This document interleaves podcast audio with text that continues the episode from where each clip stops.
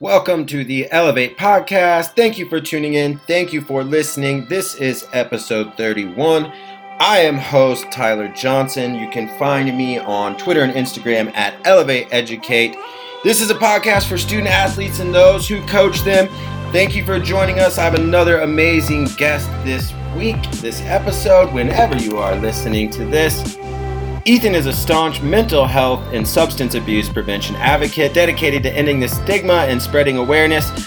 Certified by the National Council of Behavioral Health, Ethan's mental health first aid workshops teach participants to identify and assist people who may be in crisis. Ethan is the founder of a nonprofit organization that supports education and substance abuse prevention for students and student athletes. He's been featured in best-selling books. He is interviewed for other books, newspaper articles, and numerous podcasts, radio, and television appearances. Ethan uses his life story to illustrate the devastating consequences of mental health stigma and substance abuse while spreading a message of accountability and self-care. Welcome to the podcast, Ethan Fisher.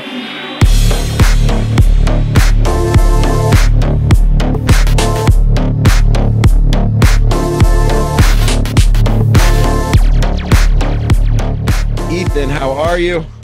I'm good, Tyler. How are you? I am great. I'm excited to have you on. I'm excited to share the things that I know you are out there sharing with the world and helping kids and adults and people with mental health and so many other things. But for those that might not know you, I came across you just through, I think, the education world and saw some of your work that you were out there speaking and have followed you for a while. And I recommend you do the same. If you're listening to this podcast, we've got his social media linked up. But for those that don't really know too much about your story, can you share a little bit about it? I know that we could spend a long time, but share briefly about your story and how I know you're a high school successful athlete to the work you're doing now. I know it was a journey. Yeah, it definitely was a journey. Basketball, obviously right now the NBA and the bubble's going on, so I'm in heaven right now. This has been the best thing during this whole entire pandemic. But when it comes to my basketball, my career, I've been playing basketball since I was a little kid. And middle school was really that first time that you identify with things. And so I took basketball as like that confidence builder. I'm actually pretty good at this. I can compete.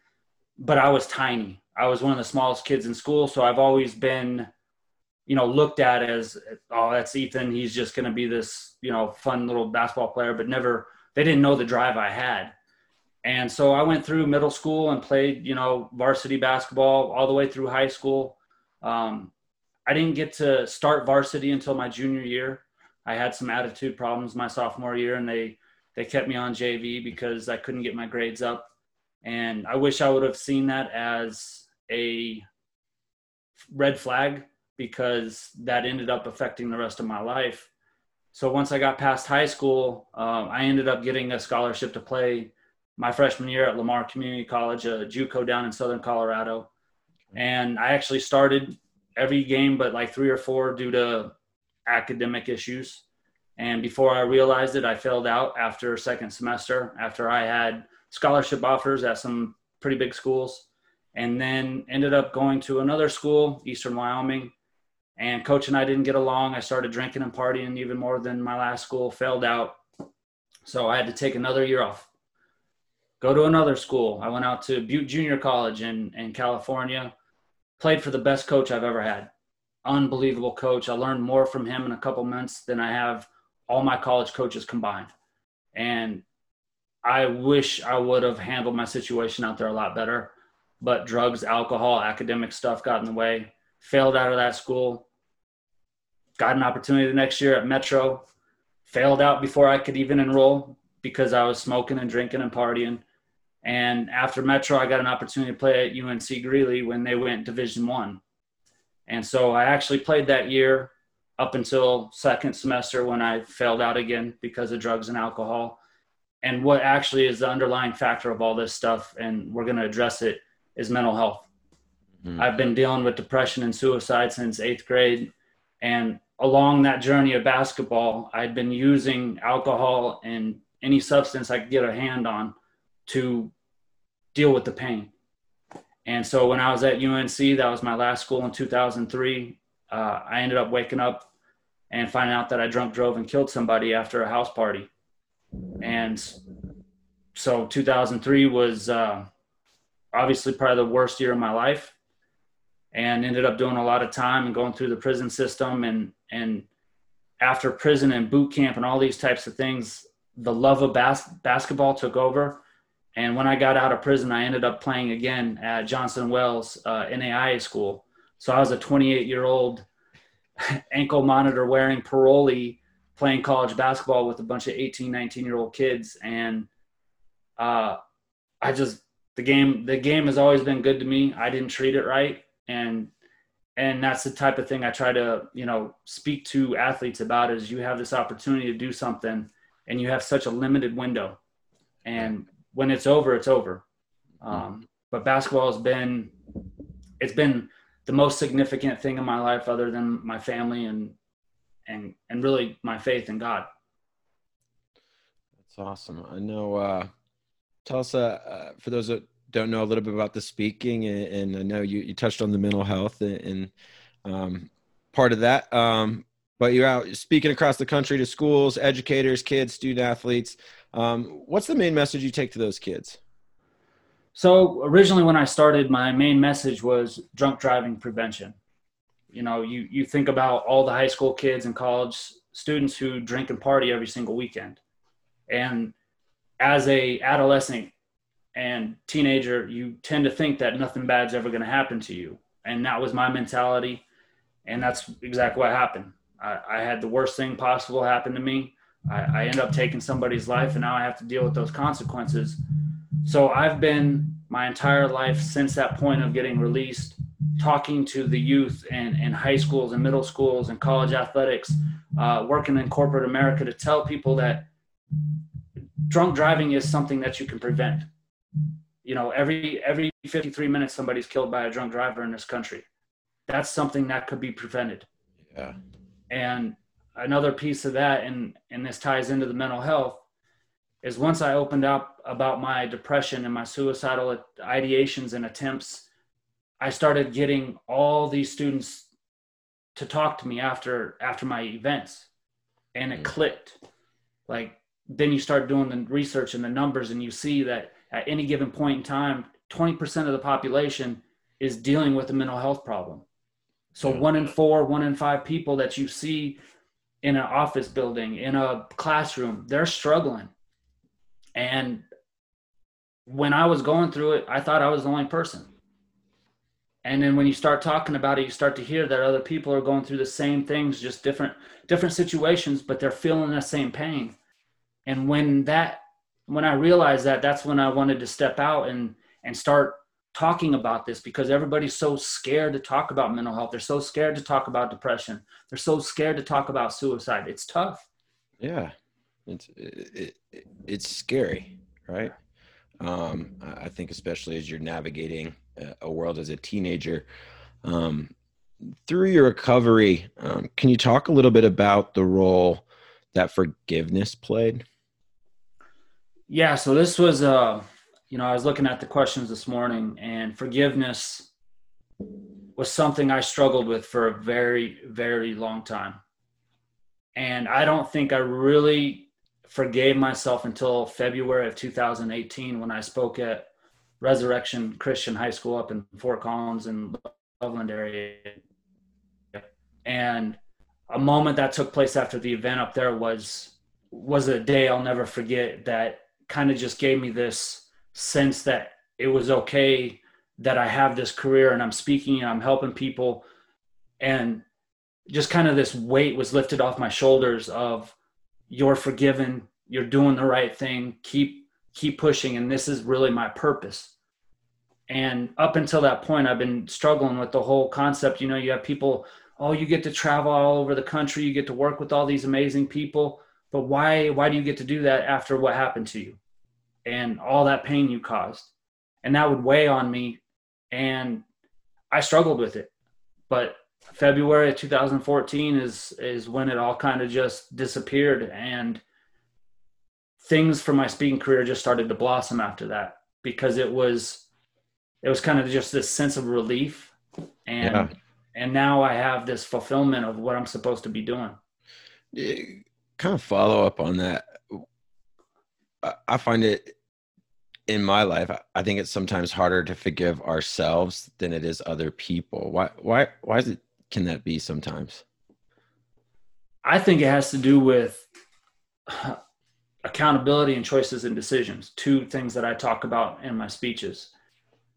I think it's really hard for people to forgive themselves because deep down, they know they could have made a choice that altered the rest of their future. So if they're dealing with something and self-forgiveness is not happening, it's because they unconsciously know that there's something that they could have done to change that situation around, and they just didn't make the right choice. And for me, that's kind of how I saw it, is leading up to the night of the accident, there were 4 college basketball programs I failed out of before that could have changed my life and turned me from drinking and partying. So I had all these opportunities before that where I could have stopped. And if I would have addressed my mental health in 8th grade or in my senior year or the rest of the time in college, I might not have been drinking to die every day. Yeah. So I think that piece of that self-forgiveness took me for so long because I knew deep down inside I had all these opportunities to stop and I couldn't. Gotcha. I've shared on other podcasts my own struggles with depression in my late 20s. It was a different journey.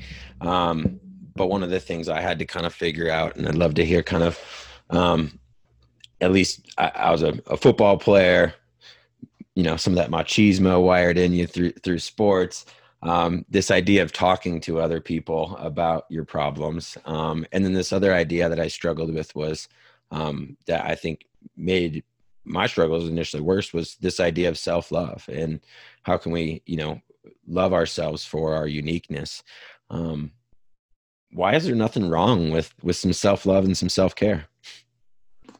Well, I kind of attribute all this stuff to social media now. Sure. Comparison. Oh, like, yeah. People have a hard time loving themselves because they see somebody on Instagram or Facebook living this amazing life, like taking these wonderful pictures and traveling, and you look at that and you go, why am I not doing that? Why are they better than me? Why are they, you know, more influential, like impacting others more than I? Because I've struggled with it just from the social media aspect as well. And so for a middle school, high school, college athlete, like loving yourself when you see all these other people succeeding and what you think they're succeeding in, that's devastating to your confidence. And so I think that's a big part of why you're not able to love yourself, is because we have all this influence of all this supposedly perfect lives that are around us. Yeah, I think social media, I mean, just puts comparisons in the palm of your hand, right? In how we learned how to navigate and deal with that, can, you know, have lasting effects, have some long-term things. Like I kind of touched on as an athlete, when I went through my struggles, I searched for other athletes that went through similar things. And then I realized I wasn't alone. And then eventually a friend challenged me that I should share my story because it might help someone. But that took maybe 4 years. Why do we become so good at hiding our struggles? I think athletes in particular, when we can go about business, maybe on the court and be a leader and a teammate, but then off the court be isolated in a mess. Yeah. I think it has to do with just the whole competitive nature of sports.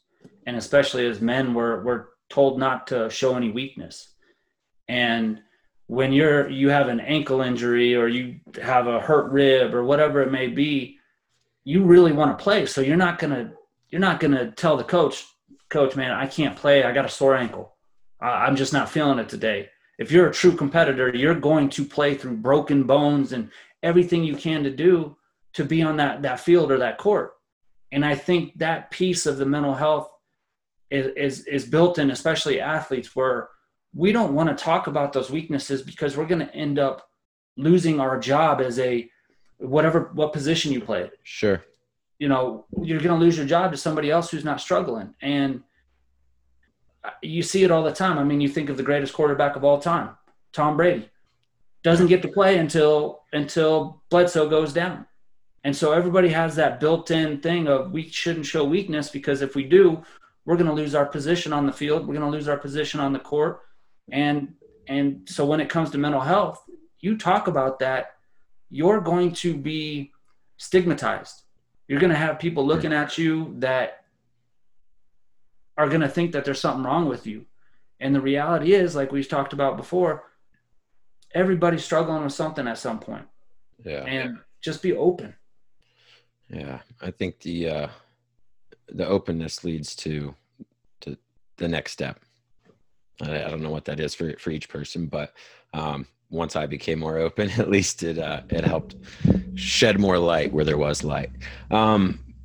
Speaking of light, what are some tools that you utilize? I know you mentioned your faith earlier. What are some things you utilize on a daily basis to keep your mind in the direction that you want it to be? Yeah.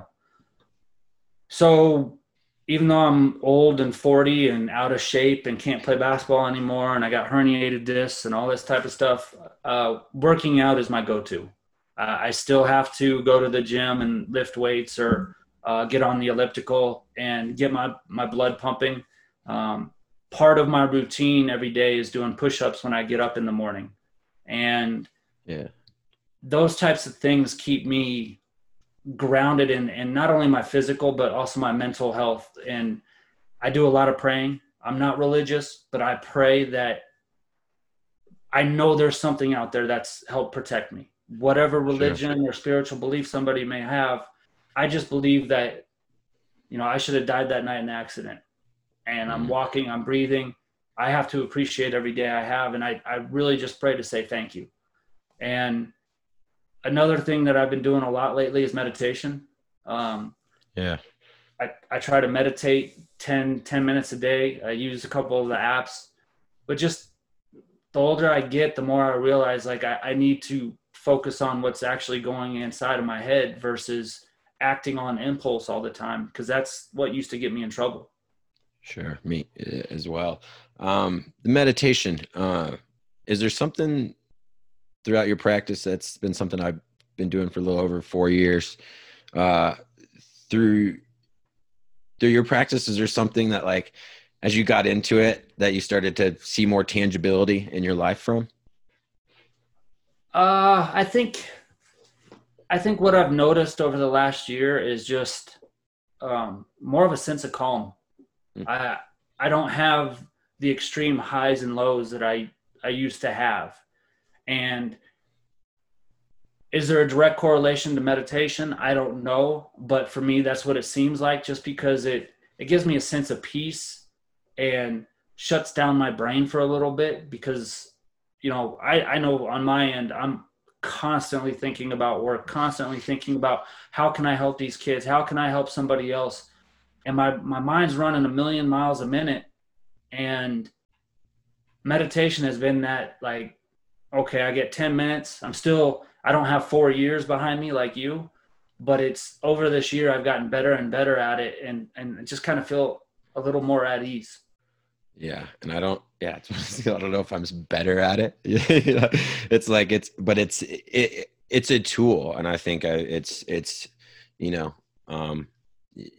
the more I've used that tool, the more I've seen other positive effects, I guess. Here's one that I've been doing a long, long time is journaling. Yeah. And my journaling, when I first started, it was writing rhymes and poems. Cool. So I actually have like thousands of rhymes and poem books written. But it was more of a cathartic release for me to get all this anger and hostility and depression out on the page. And then I'd usually feel better. Yeah. I've gone back to it now just to get my thoughts out on paper because it helps. Unequivocally, I think for myself, one, I think as someone that as an athlete, I wish I would have used it more because of some of the emotion. And now that I found that, hey, sometimes when you just put it on paper, it's out of you. You kind of, it's got a freeingness to it. And I think the other really neat thing I try to at least talk with student athletes was, you don't see it on maybe the days you write it, but being able to look back at how far you've come, especially as a young person that's just go, is one of the reasons I recommend it, because I think that's one of the most, that's some of the reward for me is flipping through the end of a journal or something and remembering how you handled things. And so I love that you brought that up. It's a great one to try. There's no wrong way to meditate and there's no wrong way to journal. So I think that's one of the best things about you just start and you be you and let it flow from there. So jumping into kind of student athletes and teammates that we might see or notice something different, they're struggling, behavior change. What are some ways that we might be able to help those people in our life that if we kind of notice some things that they might be struggling with? Yeah. Open the dialogue, have a conversation. I think that is the most important part, especially in a college and high school realm, is if you see your teammates struggling, pull them aside and say, hey man, what's going on? I noticed that you're not as quick or as fast as you were last week. Are you struggling? Your grades are bad. Did you break up with your boyfriend or your girlfriend? Like those types of things weigh on somebody's mentality. And, you know, I can probably assume when you grew up as well as I did that your coaches would always tell you, leave everything on the court. You know, your personal life, it don't bring it to the court. Don't bring it to the field. Right. And the reality is there's very few people that can shut that off and compartmentalize it to where I can go to a practice for 2 hours and not think about my family life. But the reality is a lot of people can't. So they're dealing with it on the court. So if you see that happening, open that dialogue and show trust. I think that's a key to it too, is just to show trust and say, hey, I know you're going through something. I'm here if you need me, if you're afraid to talk to somebody else. And it might not work the first one time, two times, but eventually you'll start to break down that wall and that vulnerability will come out because they see that you care because you keep asking, you know, and there's obviously there's a delicate balance of not doing too much, but sure. It's just open that conversation. Yeah. For you, was there, after kind of the accident, was there a conversation that kind of, that you remember with someone that helped, I don't know, get you thinking differently?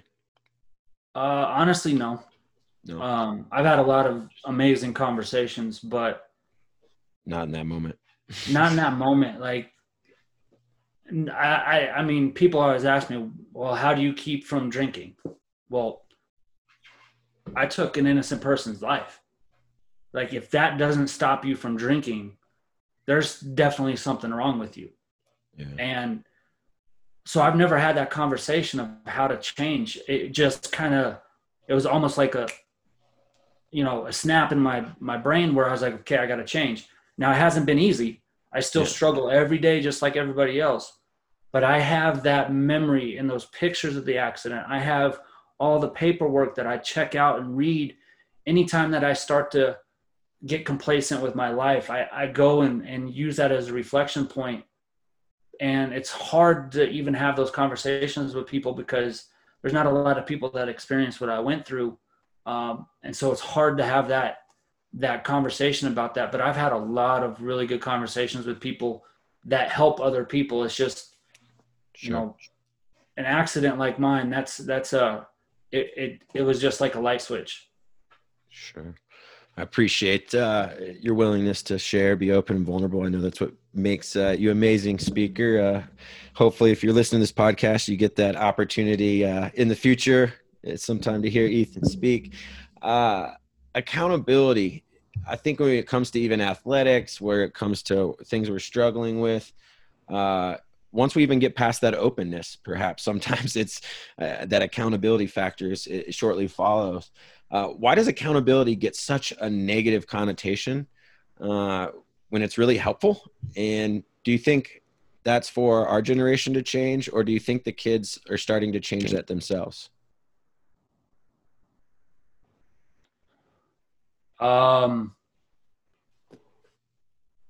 I see, like, as part of my speech, I actually hand out accountability bracelets to student athletes, and them give them out to teammates who are slacking so that they hold each other accountable.